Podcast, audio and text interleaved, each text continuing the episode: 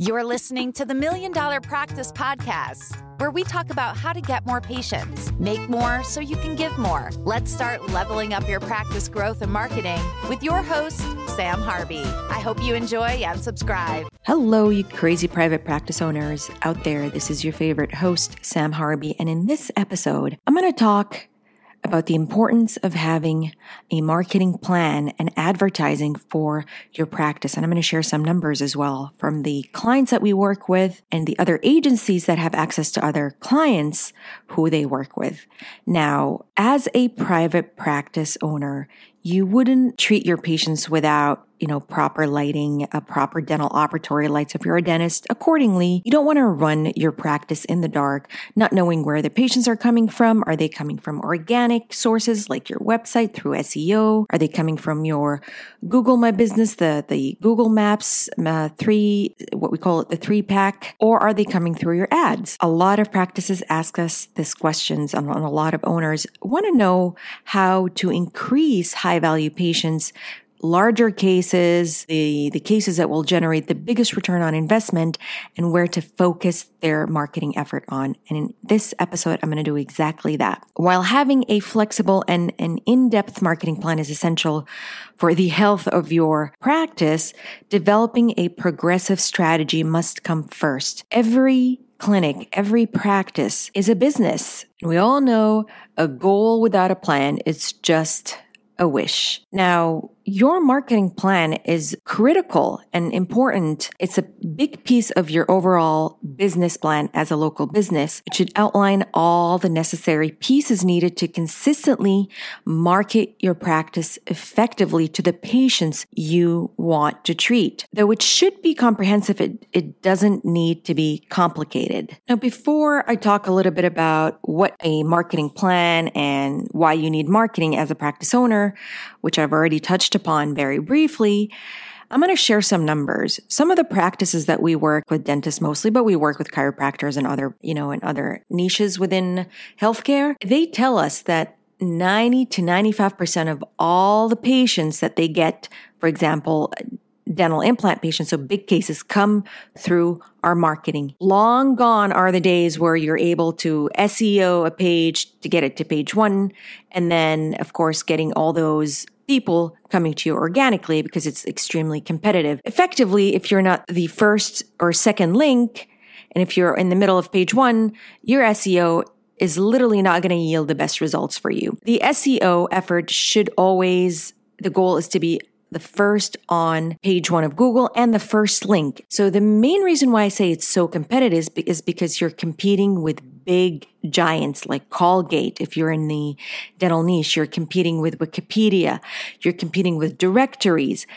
These big companies have departments that push out content every single day. You as a local business owner, it's really hard for you to place first on Google if you're not have, if you don't have a huge SEO budget and a huge content marketing strategy and an employee who does that, this, or even a marketing agency that does that for you every single week. You can obviously rank on Google Maps, which is great. You should be at least focusing on that because you're going to get people looking for dentists near me. And then Google knows that this, it should only show local dentists or local practices. So of course, you should focus on long term initially, long phrases, um, local keywords, dentist plus city, dentist near me, counselor near me, counselor New Jersey, counsel, mental health professional, uh, professional rather, Vancouver. You obviously can rank there, but that's the only thing I would focus on in terms of SEO.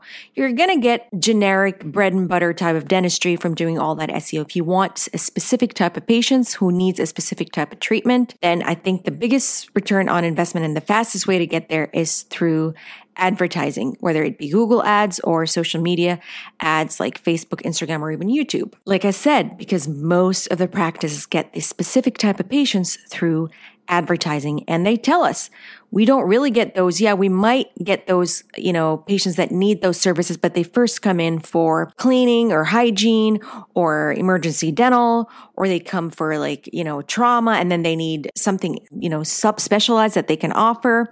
The same thing with uh, chiropractors. They might come for an adjustment, but then later on you could offer laser or spinal decompression or some other treatment that you offer that you're, you know, certified to provide, which we know there's plenty. Typically, without advertising for those specific procedures, it's really hard for you to get those clients and patients that need those specific services that you are offering. Now, unfortunately, from the, you know, all the practices that we work with and other agencies that have access to even more clients than our I can tell you that most practices don't have a marketing plan. So whether that a yearly one or quarterly one, it's pretty much haphazard. Oh yeah, I want to do dental implants the next, you know, three months and then they're switching to Invisalign. Then we're not sure. We're going to stop for six months. It's pretty much haphazard is what I've seen. The same thing with mental health professionals and chiropractors are, I would say firsthand, they're definitely more marketing astute uh, they know that marketing is so important, but again, it, it all depends on the business owner, their mindset, you know, the mission and vision of the practice, practice and their growth mindset, which is what I talked about. So the reason why you need a marketing plan, because one, it determines a vision for your practice and its, and its mission.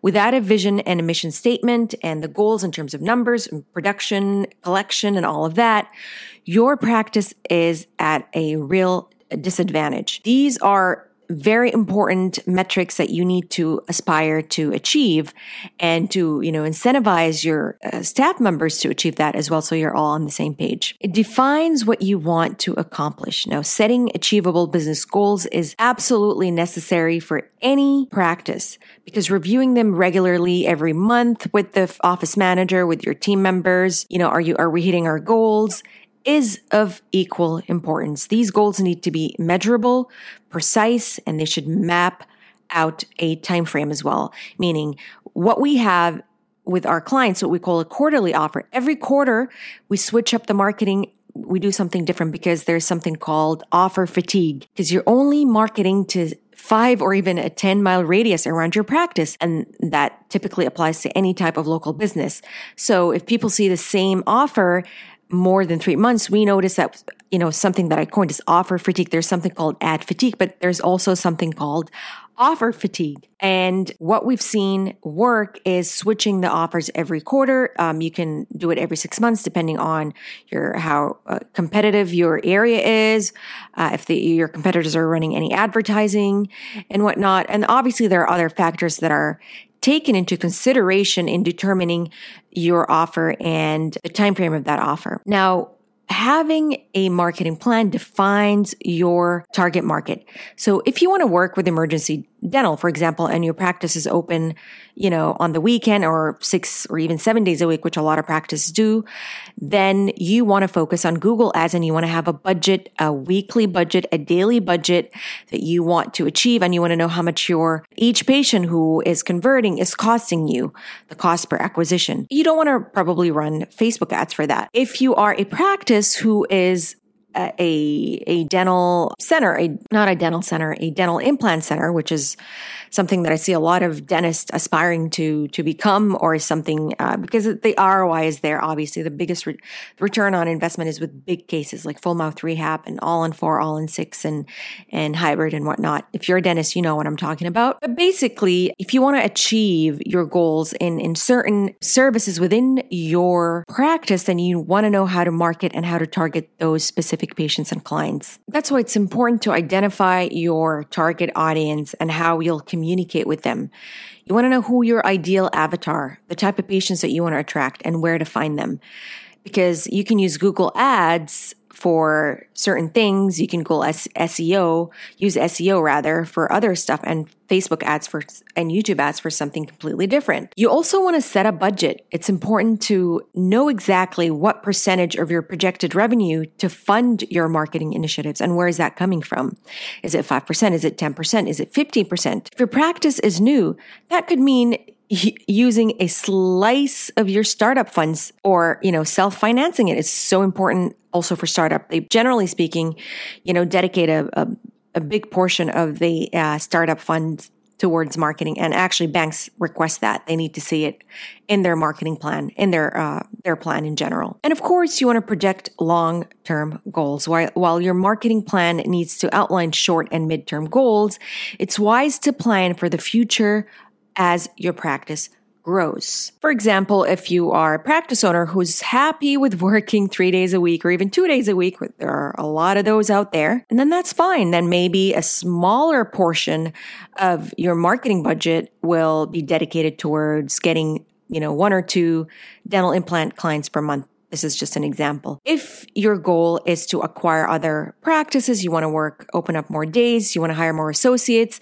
you want to hire more people, more professionals to work with you to grow your practice, then you're probably going to need a bigger budget. I hope you've enjoyed this episode about why it's important to market in this day and age. And I shall speak to you again in another episode of the Million Dollar Practice Podcast. If you found this podcast valuable, I hope you'll leave us a five star review. And if you want to learn more about how we can help practices all across the world surpass the million dollar, go to stellarmarketing.io forward slash book a call. That's stellarmarketing.io forward slash book a call.